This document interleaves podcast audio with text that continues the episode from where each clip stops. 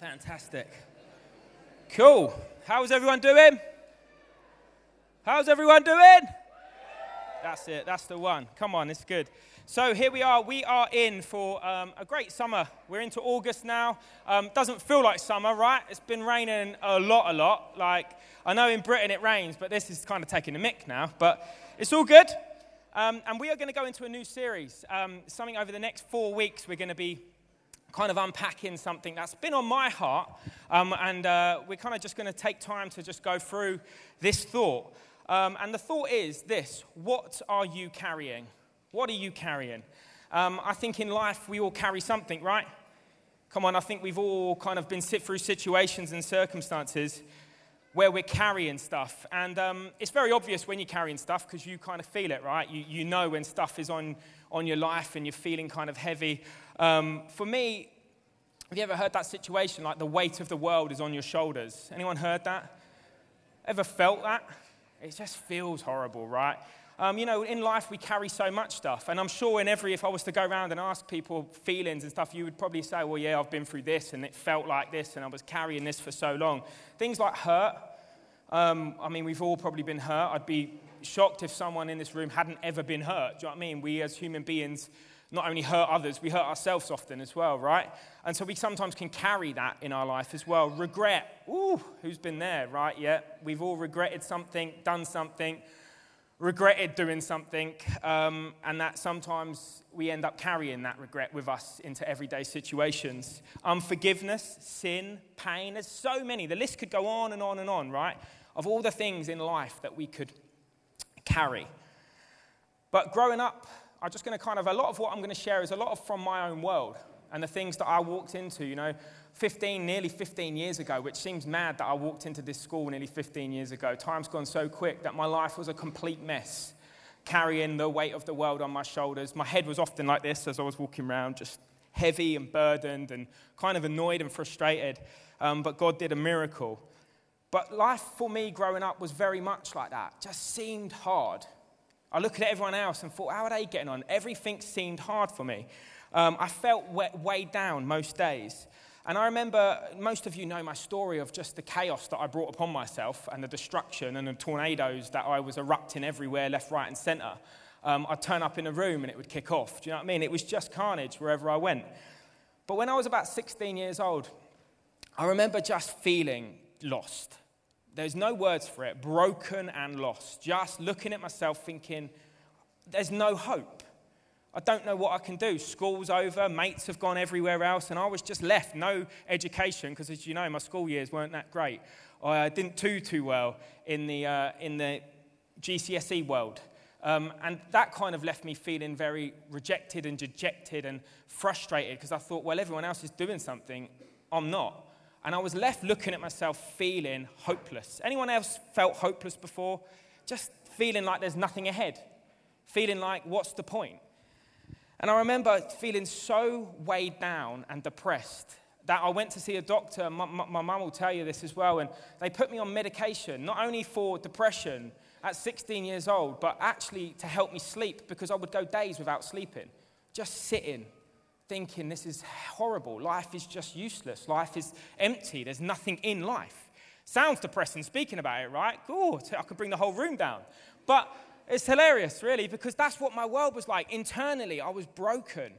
I was insecure. I was a mess. Everything was falling apart, and I was carrying so much stuff on me. So I want to kind of unpack a little bit of, um, of that in a minute, and, and we're going to look at some of the things in life we carry. But I thought it'd be good just to pause and ask the Bible, or specifically ask Jesus himself, what does he ask us to carry? What does he ask us to carry? Because I think it's important to know what God's saying in the situation, right? Because otherwise we're just lost doing it by ourselves. And there's two things that I, really want to kind of hone in on when it comes to Christ, specifically speaking to his disciples about um, kind of being a disciple of him. And the first one is found in Matthew 11, 28 to 29. And in a minute, I'm going to bring a picture up. Um, but for a minute, I'll just read it. It says this Come to me, all you who are weary and burdened, and I will give you rest. Isn't Jesus' word so good? When we're burdened and heavy, I will give you rest. Not religion, rest. Not rules, rest. Come on, anyone here want rest? We need it, right? We need rest as human beings. We need rest. Take my yoke upon you and learn from me, for I am gentle and humble in heart, and you will find rest for your souls. Again, he used that word rest for your souls. What's that? The inward part of who you are. We don't just need physical rest, we need soul rest. We need to be at rest on the inside of who we are. Do you know what I love when Jesus describes himself? He says he's gentle, he says that he's humble. He didn't say he's rude, arrogant, and going to condemn you for certain things. Gentle and humble. But he says, Take my yoke upon me. Take my yoke, sorry, upon you. And when I first heard this, I was thinking, That's weird, a yoke. Like, I was thinking an egg. And I'm like, That's mad. Why is Jesus talking about doing eggs with him? Like, that's a, again, forgive me, I told you, no GCSEs. I, I, like, simple mind, simple human being. Do you know what I mean? I just thought yoke imagery on my head was like, we're going to crack eggs with Jesus. I thought, ah, oh, this is, church is kind of I was new. I was like, it's a bit weird. This is even weirder now. I'm thinking, little did I know until good old Pastor Stu come and taught me about what a yoke is, which we'll see on the picture, uh, in, in, in, hopefully on there in a minute. A yoke is this thing. And go to the next one. The purpose of it is this is to be yoked upon something so that actually we can learn from the one who's next to us. And actually, um, we're not yoking ourselves to animals. Don't worry about that. We're, that would be mad. Um, and quite funny, actually. But what we're yoking ourselves to is the Savior of the world, the King of kings and the Lord of lords, who is humble and gentle. And so when we're yoked to Him, we're able to learn from Him because we're walking with Him, watching Him as He's walking. Amen? That's what we need to be doing. That's one of the first things that I feel that Jesus is asking us to carry is this kind of yoke, not a yoke of heaviness, a yoke of rest in connection with Him. And then the next thing that we uh, see him speak about carrying or, or, asking us to carry, we can find in Matthew 16, verses 24, uh, 21 to 24. Um, and I'll read it. I'll read it all for you. It says, From that time on, Jesus began to explain to his disciples that he must go to Jerusalem and suffer many things at the hands of the elders, the chief priests, and the teachers of the law, and that he must be killed and on the third day be raised to life. I mean, that's quite a big statement. I mean, the disciples must have been panicking at that point. And Peter does his usual thing. Took him, Peter took him to side like he was Mr. Biggie, like, don't worry, Jesus, I've got you. And began to rebuke him. I mean, like, Peter's got, got kind of guts here, I think. Peter took him aside and began to rebuke him. Never, Lord, he said, this shall never happen to you. And I love Jesus' response. He said, Jesus turned and said to Peter, Get behind me, Satan. You're a stumbling block to me. You do not have in mind the concerns of God, but merely human concerns. But this is the bit I want to pick up on. It, got, it, says in verse 24 Then Jesus said to his disciples, Whoever wants to be my disciple must deny themselves, take up their cross, and follow me.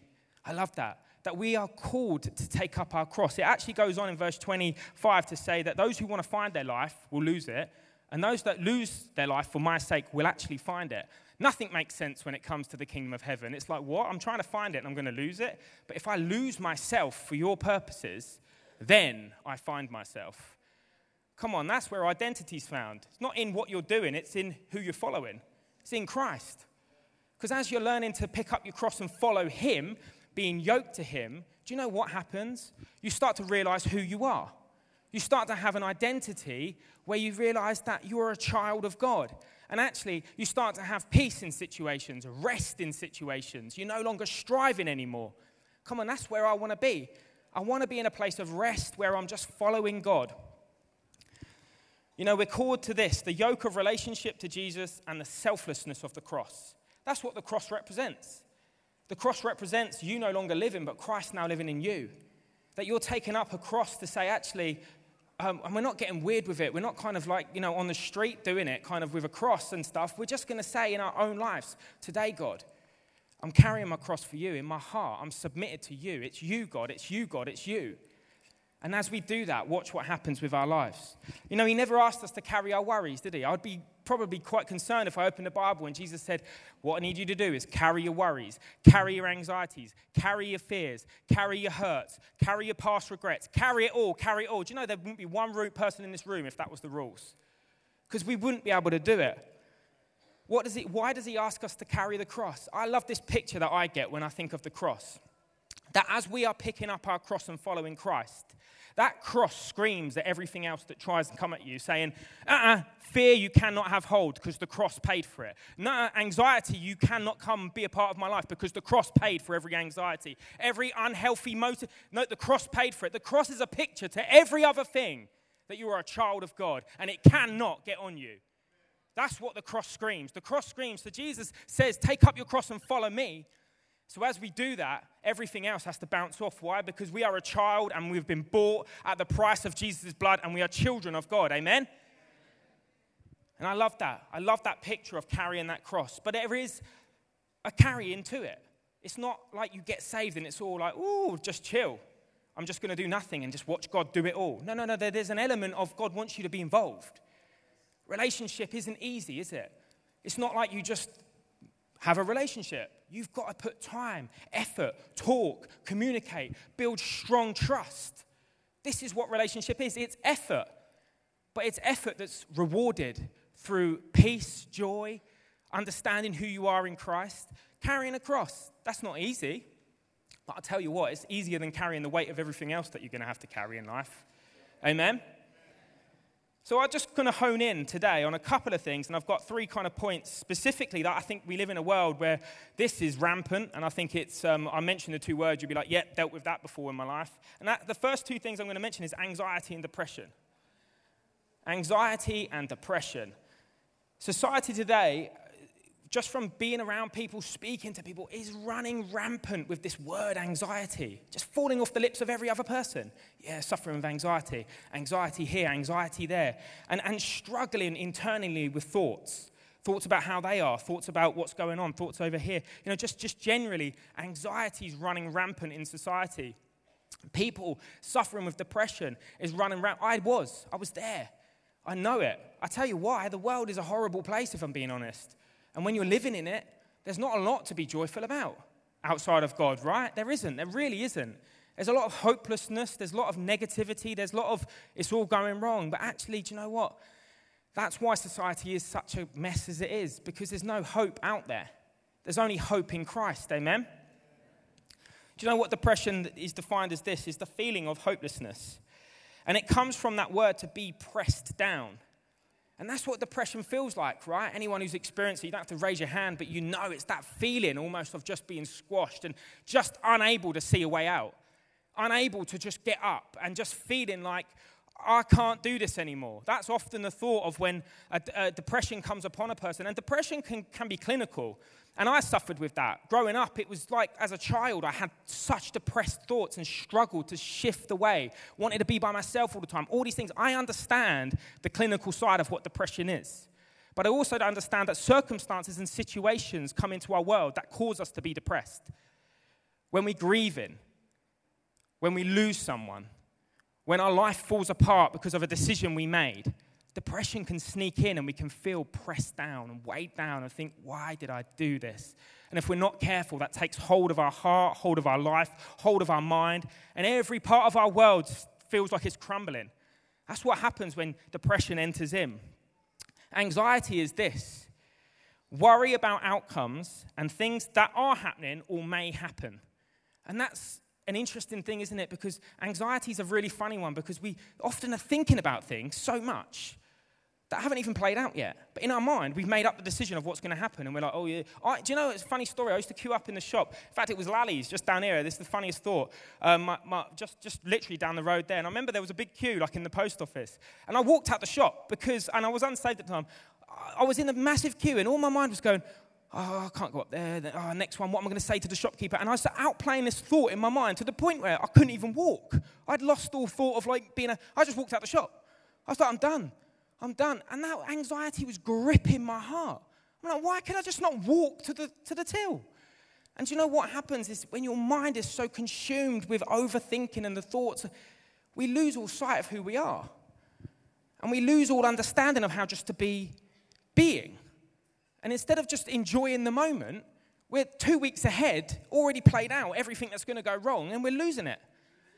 You know, and this is what anxiety does, and this is what the enemy wants you to do. He wants to get in and make you worried about tomorrow, worried about what could happen if you stand up. My biggest fear is public speaking. Do you know what? Every time I up, stand up, the enemy will say, Ooh, what's going to happen? I have to ignore it.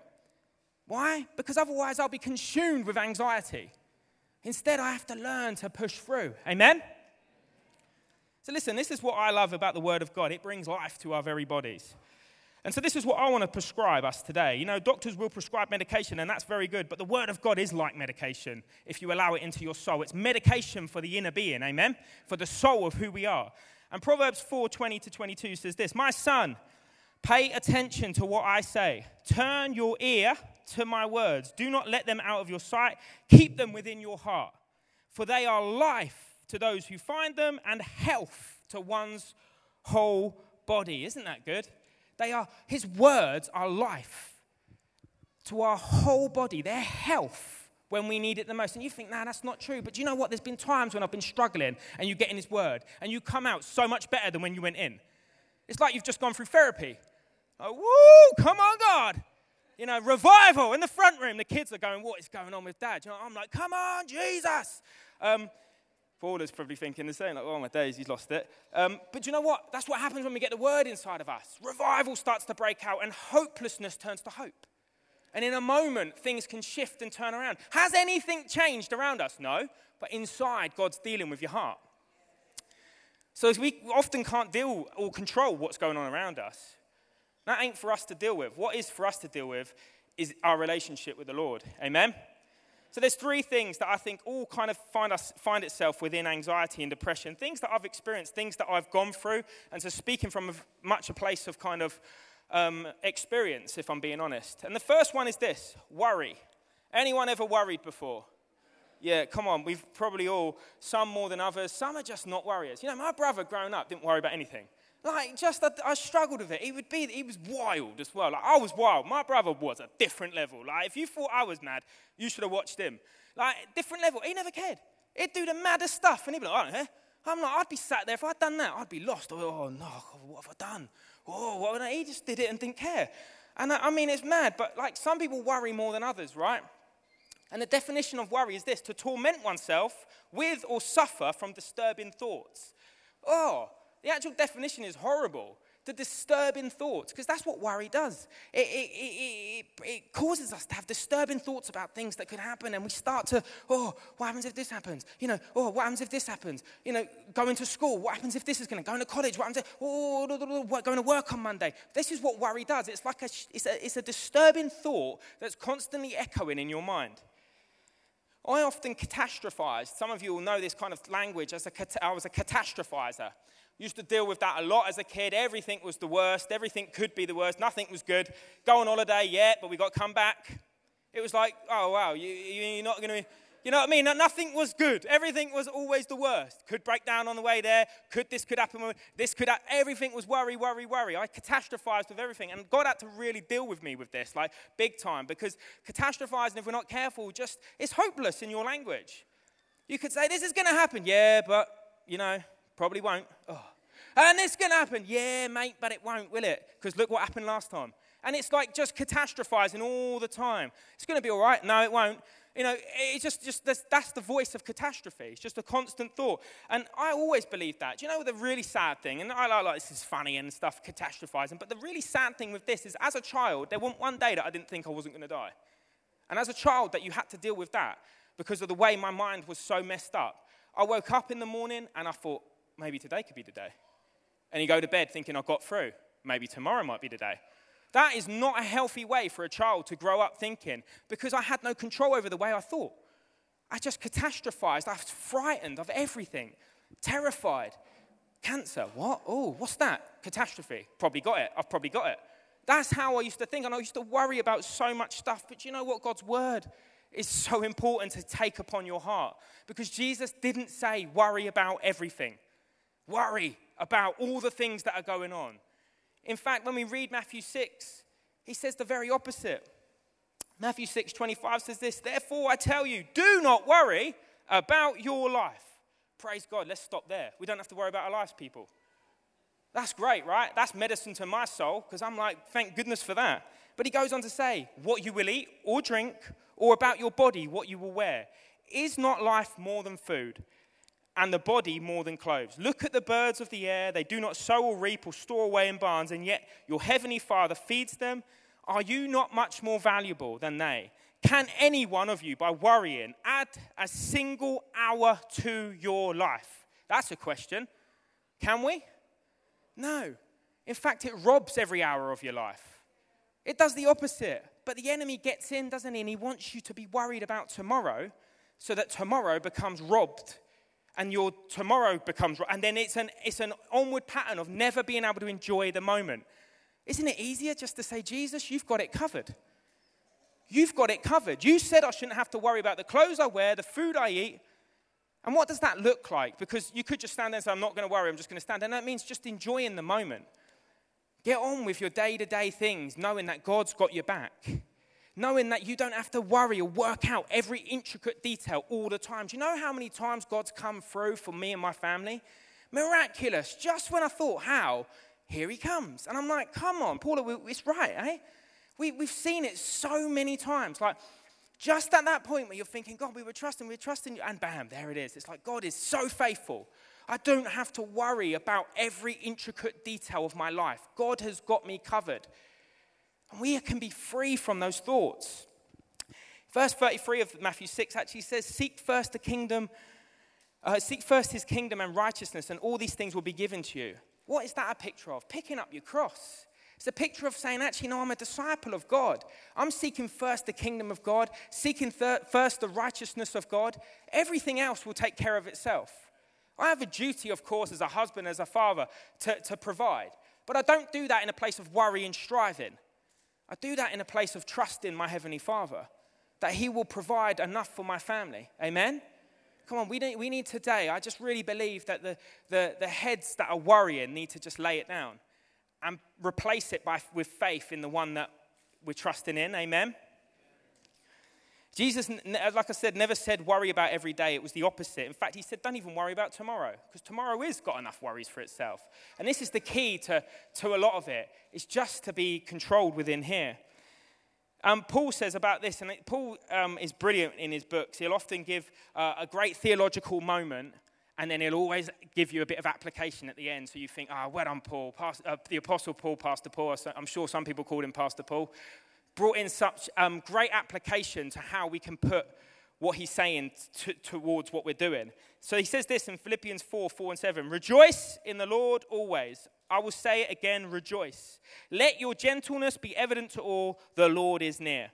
Do not be anxious about anything, but in every situation, by prayer and petition with thanksgiving, present your request to God. And the peace of God, which transcends all understanding, will guard your hearts and your minds in Christ Jesus. I love this. Paul starts by saying, Rejoice. Well, that's the very last thing you often want to do when you're suffering with anxiety, depression, and stuff like that is rejoice. You often just want to sit there going, No, it's all going to go wrong. But actually, the opposite and the, the most healthy thing you can do is start rejoicing, not in the situation, but in the one who is watching over you.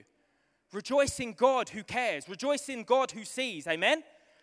And start by rejoicing and let your heart start to lift up towards Him. And then he goes on in verse 6 to give us this pattern of what we should do when we're feeling that anxiety prayer, petition, thanksgiving. What are we doing? Talking to God. We're not leaving it on our own. We're not saying, I'm going to deal with this, God. We're saying, God, you've got this. Lord, you've got this. Father, I thank you that right now, although I'm feeling anxious, though I'm feeling frightened, though I don't know what's going to happen tomorrow, you do, and you've got it. You've got me covered. Left, front, right, back. You, you've got me covered on every area, every situation, every circumstance, every fear right now. Bow its name to the name of Jesus. Come on, this is what we do. And then we start thanking Him. Thank you, Lord, that you've got it covered. Thank you, Lord, that I'm the head and not the tail. I'm above and not below. Come on, thank you, Lord, that you provide everything for me and my family in the name of Jesus. Come on, what's happened? I've gone from worry to faith, to pressing on, to pushing in, to breaking boundaries. This is what happens when we apply the Word of God. See, now I'm applying what I'm learning, I'm putting it into practice because so often we hear. But Jesus said, don't just be a hearer, be a doer of the Word. And then the verse 7 says this when we start to do that, we get the result of the application the peace of God that transcends all understanding. So a doctor isn't going to prescribe you something for this kind of peace. This kind of peace doesn't come from the world around us, it comes from heaven alone. This peace comes and it transcends all natural understanding. And you know what it does? It guards your heart and your mind with peace. Come on, it's the opposite of worry. See, Paul was trying to encourage the church of Philippi do not be anxious about these things, but instead let God know. Through relationship with Him, being yoked to Him in relationship, watch what God does. Amen? So, the second thing, so worry. Worry is something that I think, yes, it's real. Yes, it comes knocking, but we don't have to allow it to be part of something we're carrying in our everyday situation. And the next thing that's very, very similar to this, but goes down a different path all the time, and something I can be uh, culprit of is overthinking. Any overthinkers? Any people that overthink? Got some friends in the house. So, my overthinking uh, it went down a dark path, especially in my teenage years when I was smoking weed every day. That did not do any justice or goodness to my, my thinking. For some people that think a lot, which is me, I used to think about how things, oh, and I, you'll see people around me who, I think about everything. If someone says to me something silly, where's Wayne? When we was away, Wayne, we had that there he is at the back. So, someone, someone said about uh, how you should correctly um, stir a tea bag. And apparently there's this, we was up in the, the, land of tea, up, up north somewhere, I don't know where, it's Harrogate, that's it. And uh, they were saying, no, the correct way to stir a tea bag is this. But my overthinking mind, everyone else moved on with the conversation. I'm on Google. Are you sure? I'm like, no, no, no, no. And I've delivered this um, presentation at the end. Like, guys, just pause a minute. This is how you should correct. And everyone's like, what is going on? I'm like, oh, because my mind. I just want to know. And I know, just overthink, and I just, and it, it, can be really good because, like, when you've got someone who thinks a lot, they're not just jumping at it, they're, they're processing how it could kind of work. And, and so it can be a great thing, overthinking. Really irrelevant with the teabag situation, but that's the problem. Sometimes I've got really irrelevant knowledge, and it's just like, who needs to know this? But it's funny. But anyway, I, when I smoked weed and, and I did all of these things, do you know it was so dangerous for my mind? Because I would often those that have, have, have, in a former life practiced such things know that you get kind of quite inward when you're a thinker and do this kind of stuff. And I remember I would just go into a place where I couldn't come out of. And I would think and I would think and I would think on this and think on that. And I'd kind of just sit there processing everything in this really deep space. And when I came out of it, like when I was come to from something, I kind of felt like this heaviness of like, where have I just been? Like my mind was just lost in these thoughts. And I had no control. That was the reality. I was just being loose with my thinking, just letting myself think what I want, when I want, who cares? I'm just going to think and think and think and think and think. And that is the most unhealthy thing to do when it comes to someone who's an overthinker or worry, anxiety, all these things. Do you know what Paul says in this in, in 2 Corinthians 10:5?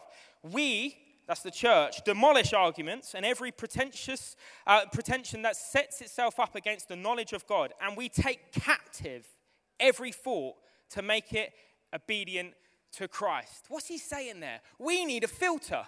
When it comes to overthinking, which, if you're not careful, will cause anxiety to rise up inside of you because you'll be in a shop queue overthinking the situation, which then causes you to go, Oh, I can't do this. You'll be overthinking something in school, thinking, Oh, I can't do this. Overthinking, we need to take captive every thought and say, Is that of you, God? Is that you worrying about this? No, that's not God because God says, Don't worry. So that can't be you, Lord. And we need to stop allowing our undisciplined mind just to think whatever it thinks. And we need a filter. And we need to stop it. And we need to say, no, no, no, no, no, no, no. I'm taking captive. What does it mean to take captive? Taking captive something means it's no longer in its own control. You're controlling it. But sometimes our thoughts just dominate us and control us. And we think we've just got to do whatever they're telling. Who are they to tell us what we got to do? Our mind is there by because God created us so we could think for ourselves and take control of those thoughts. But the enemy wants to creep in and think you've got no control and that you're loose with every area and you've got no way of controlling this. But actually, the truth is that you can take captive every thought today and say, no, no, no, no. You do not line up with what the Word of God is saying. I rebuke it and I remove it and I'm not going to think on it. And you replace those thoughts with the Word of God. And you start saying life in the name of Jesus. I start speaking truth in the name of Jesus. When I feel lost, I say, No, Jesus, you are the way, the truth, and the life. Therefore, I follow you. I walk in you and I confess you over my life. Come on, this is what we need to do. But you know what? Again, like taking that yoke, it requires us to carry something. Our relationship with God, action in what we're doing, actually speaking things out. But too often it's easy just to sit there and just let the thoughts flow, right? We've got to be careful with that. Romans 12, 2, Paul said, Do not be conformed to the patterns of this world, but be transformed by the renewing of our mind. There's action to that. We can follow the patterns of the world. Come on, we, you've heard all of this before. We, we say it all the time Romans 12, 2, do not be transformed. But come on, are we doing it? Are we doing it? Because I can hear it a hundred times, but a hundred times I could ignore it. But am I literally allowing my mind to be transformed by the renewing of the Word of God? Because this will help your life if you're an overthinker, if you have anxious thoughts, if you worry about things. Because when you get the Word in you, faith rises up. Amen? Again, Philippians 4 8 and 9, Paul gives us this, uh, even a, a picture of what we should think on. Finally, brothers and sisters, whatever is true, whatever is noble, whatever is right, whatever is pure, whatever is lovely, whatever is admirable, if anything is excellent or praiseworthy, think about such things. Come on, that's really easy, isn't it? Because if I know something inside of me is not really praiseworthy or honorable, just don't think about it. Rebuke it and start replacing it with God's word that's full of health and life. And start speaking it into your everyday situation. He goes on, whatever you have learned or received or heard from me or seen in me, put into practice, and then the God of peace will be with you. What is that? A manifestation of his peace. Yes, God's with us all the time. We know that. He never leaves us nor forsakes us. But when we start to take captive thoughts and start replacing the wrong thoughts with right thoughts and start speaking admirable things, good things, pleasant things, pure things, then you'll start to have a manifestation of the peace of God in your life. And then it's like, woo, I've gone from worry and overthinking to now contentment and peace because our mind is now being conformed to the pattern of the word and not the pattern of the world. Amen? The last thing that I'm going to share before we finish on this, and I've got a little kind of demonstration thing that I'm going to do in a minute, um, which could go horribly wrong, but we'll see, is fear. Fear is something that I think um, many of us have faced in various situations and circumstances. Um, fear is a distressing emotion aroused by danger or impending danger, evil, pain, whether the threat is real or imagined, the feeling or condition of being afraid. And that's scary with fear, isn't it? Because whether real or imagined, you can sit right now and start thinking scary things, and you'll feel frightened. You'll feel it rise up. Oh, fear. Oh, yeah.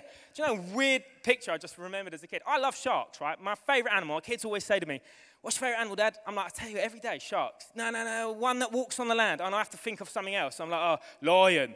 Um, but shark, I love sharks. I absolutely love sharks. Fascinated with them.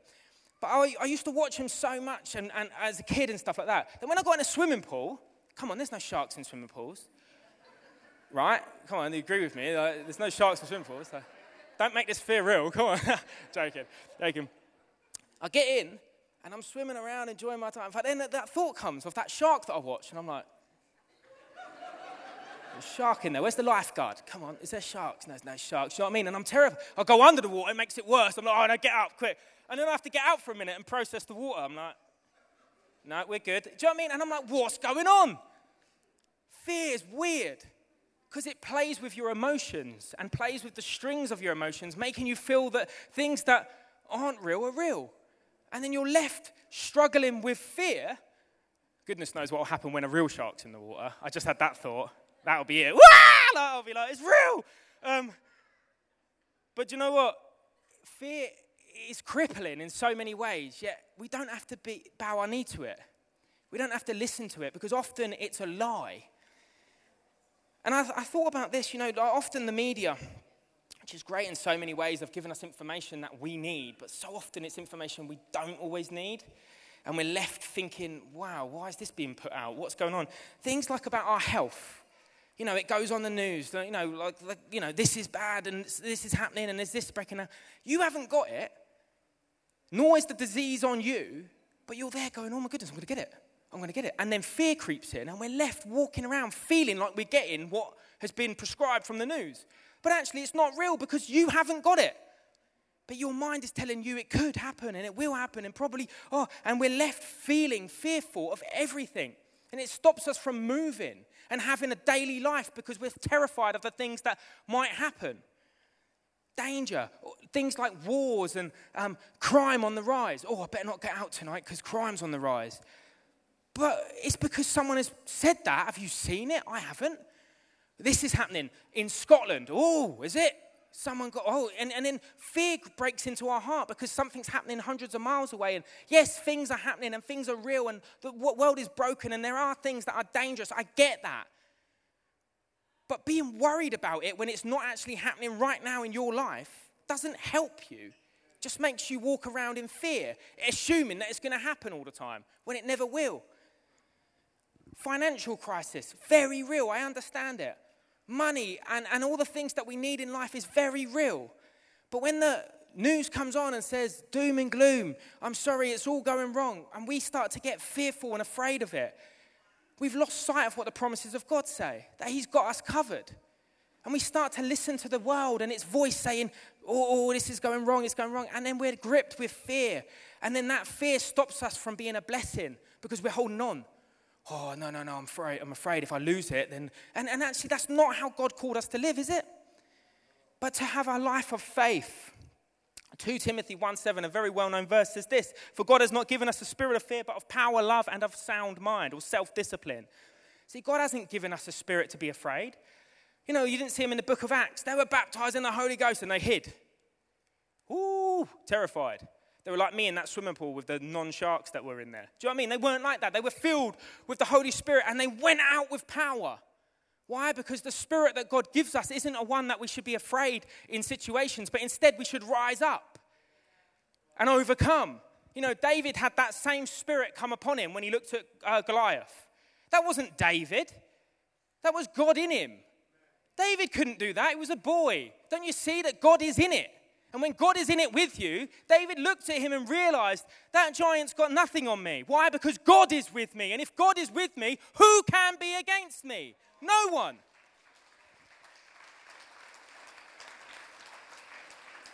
And this is what happens when we start to get in the Word. We start to realize, actually, I am above and not below my life starts to change and turn around. That's why 15 years ago, when I walked in this room and I was a broken mess, full of every kind of insecurity that you could ever imagine, lost beyond all understanding, when I heard that Jesus died for me and I gave my life to Him, my life started to turn around because now He was at work in me. He was now moving in my very body, and my life started to go from hopelessness to hope, from fear to freedom and victory and courage. Come on, because there's nothing to be afraid of when God's with you. It may look dark, but He's the light of the world inside of you. Amen? John 16, verse 33. Jesus said this about our lives. I've told you these things that you may, that, that in me you have peace. Because in this world you will have trouble. But take heart, I've overcome the world. Isn't that good? Because the reality is, come on, we all face troubles. We're not kind of excluded from the trouble that comes knocking on our door. As I said, the world is very real. But we can take courage in knowing that Jesus overcame the world. And now we stand in a place of victory. No matter what's going on outside, no matter the circumstances, no matter the, what the doctor's saying, no matter the, the, the actual very, very real things of disease and all this stuff, no matter what that's saying, Jesus said, Take heart, I've overcome the world. And so we take courage in situations like this, knowing that God is for us. You know, He died for us that we may live with Him eternally. So, yes, we're here for a very small moment. But when you leave here, you enter into there a place of eternal peace, eternal joy, where there's no pain, no suffering, no hurt. Come on, isn't that what we want? But it starts right now by, by applying that faith to our everyday situations. I'm going to live like heaven on the inside here on earth now. Amen? Life always has storms. And even the disciples, when we read in the, in the, in the Gospels, you know, like Mark, Mark 4, that very known, well known verse where they enter into the boat and it all looks good, and all of a sudden the storm breaks out. But yet, peace was living on the inside of that boat the whole time and gets out and says to the storm, Peace be still. And that's what we need to do. When anxiety and fear rise up, we shouldn't allow that to dominate us. We should allow the peace of God on the inside to dominate that to speak to it and tell it who does it think it is to come against the armies and defile the living God. For God is with me and his army is around me. His angels are ministering. Come on, you do not walk alone in your workplace. You do not walk alone in your school, in your college. You walk with the King of Kings and the Lord of Lords. Chariots of fire, power of the Holy Ghost walking, opening the doors before you. And as you enter, heaven enters with you. Come on, is that courage enough to make us realize that fear has no hold on us? Come on, we don't have to be afraid of anything. Because if God is for us, who can be against us? I'm going to quickly, I'm going to get something quick now. I don't know if Ruth's around here. Oh, yes, she is. Let the voice. Woo! I'm going to get this because I want to give a demonstration of, oh, this ain't going to stand up, but I'm going to lean it against this a minute. Of what it looks like sometimes to carry our cross. So often, Jesus asks us to carry a cross, right? I feel like a bit like Hacksaw Jim Duggan of WWF back in the early 90s. I thought, yes, I know, I knew it when I, come on. Used to walk down the thing like this with a bit of 2x4 um, class. The minute I put it on, I felt like it the other day. I was like, come on. I'm not going to do that, though. Don't worry. We're not going to turn into a wrestling uh, situation. But the Bible says in 1 Peter 5 uh, 7, you'll probably know the scripture very well. It says that we should cast all our anxieties on Him because He cares for us, or cares for you. But there's a moment before that that I think we need to take into consideration in 1 Peter 5 6, which says, Humble yourself. Humble yourself, therefore, under God's mighty hand, that he may lift you up in due time. Then he says, Cast all your anxieties on him because he cares for you. Jamie, can I ask you to come up here a minute? Here he comes. Round of applause for Jamie. Can you, can you just hold that a minute, mate? I pre warned him about this, don't worry. Cool. I'm just going to put my bag on because I just want to give a demonstration of what sometimes. Um, what life can look like. And I think I'm quite a visual learner, and, and, and when, I, when I look at this, all right, Paula, can I have that one down there as well, please? The blue one. Not the Yeti toy that my son brought. Don't bring that. Yeah, it's heavy, sorry. Sometimes in life, well done, Richard. Sometimes in life we go round and, uh, you know, we get saved. And there's this moment that we get saved, and Jesus says, yeah, take up my cross. And it's easy, isn't it? Yes, Lord, I'll take up my cross. Come on. And you're excited. Who's been there when you were buzzing when you were first saved? Just come on. Like, it was like, don't know what happened. Like, for me, it was just like that. I'm, ex- I'm an excitable person. And I was excited that day. I was like, God has done something miraculous. I was taking up my cross because I thought God's done something miraculous in me. But then, if we're not careful, Jamie, I'm going to ask you to start putting some of those weights in my bag. Um, yeah, pick up. If we're, not, if we're not careful, what happens? We're picking up our cross. And then, yeah, just throw them all in, mate. Just throw them all in. And then the weight, we start worrying about things, don't we? We start worrying about circumstances and then start worrying about situations. And the cross starts getting a bit, oh, oh what about this? What about that? Something. And, and, and we're losing a little bit of like kind of that first passion, you know, of taking up my cross. I was funny. And now, and, and, and that as well, Jamie, please, mate. And then, and then all of a sudden, what once felt great, I've taken up my cross and following Jesus. I'm now worried about every which way and thing. Hey, Jamie, could you give me that blue thing as well there, please, mate? And, and, and, and now I've decided, like, oh, yeah, it, it, I'm, I'm, I can't do that. I can't, I can't, I can't do this. I can't do that. I love you, Lord. I love you, Lord, but I'm terrified. I love you, Lord. I'm scared. I love you, Lord. I, want to pick up my cross, Lord, I'm frightened. What happened? Why is this on me? And you're moving, but you're not moving. The Bible says you can't do this by yourself. He says, humble yourself, which means I have to realize I can't carry this stuff. I can't carry my fears, my anxieties, my worries. I've got to learn to say, God, you got to take it. And you stand up and you have to, with every bit of in you, cast them and cast them. And then you are free to pick up the cross again and say, I ain't going to pick up those things anymore. The weight of sin is falling off of me.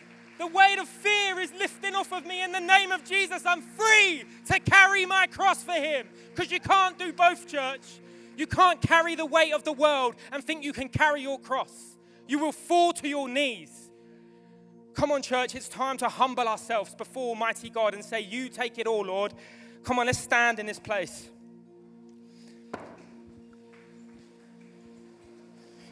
Thank you, Jamie. Thank you, mate. Listen, you may be here today and this may be very real for you, and worries and fears and anxieties and all this stuff has been knocking on your door for very long. But maybe you're here and you've never even encountered the living God, who's a God of peace a God of joy, and a God of love. And so we're going to invite a couple things I want to do. I just want to simply pray. I know time's run out today, and I want to pray for anyone who doesn't know God. just like me those 15 years ago, who came in and said, Yeah, Jesus, I need you, that you can today come to know him by a very simple prayer of acknowledging that he took every pain and shame and guilt and hurt that you've ever done on the cross. That you don't have to carry the weight of your regret, the weight of all the mistakes you made. You don't have to carry any of that anymore on your own. Today, in one very simple moment, you can say, Jesus, I believe in you. And the Bible says, in that moment, his righteousness becomes yours. His peace becomes yours. His joy becomes yours. His life becomes yours. And for eternity, you will be with him. So come on, church, just close your eyes in this moment and just repeat this prayer after me. Dear Heavenly Father, thank you for sending Jesus to die on the cross for me. Thank you for an exchange of your Son. You took my shame. You took my pain and my hurt and every anxious thought are nailed to that cross. I walk free because I believe in you, Jesus. Amen. Listen, just keep your eyes closed just in this moment. If any of you prayed that for the very first time, or you're coming back to God and you, you want an encounter with Jesus, you want your life to be transformed by Him, can you do me a favor and just raise your hand up? Is there any people in this room? Uh, there's hands going up everywhere. There's, there's hands everywhere, church. This is awesome. Come on. Come on, just pause for a moment. Is there any more? Anyone today? This is your moment where you're saying everything can change because Jesus died on the cross for me. Come on, get those hands nice and high just for a moment so I can see. Thank you. Father, I just thank you for every hand risen up right now. Father, I thank you that new life has come and the old has gone. That they, the way they walked into church will be different to the way they walk out. That, Father, right now you make home within them, peace is in them, joy is in them, life is in them, freedom is in them, victory is theirs in the name of Jesus. And we thank you that the enemy has no hold on them any longer, no condemnation, and no thoughts of accusation in Jesus' name. Amen. Amen. Hey, and just, yeah, come on, let's give a round of applause.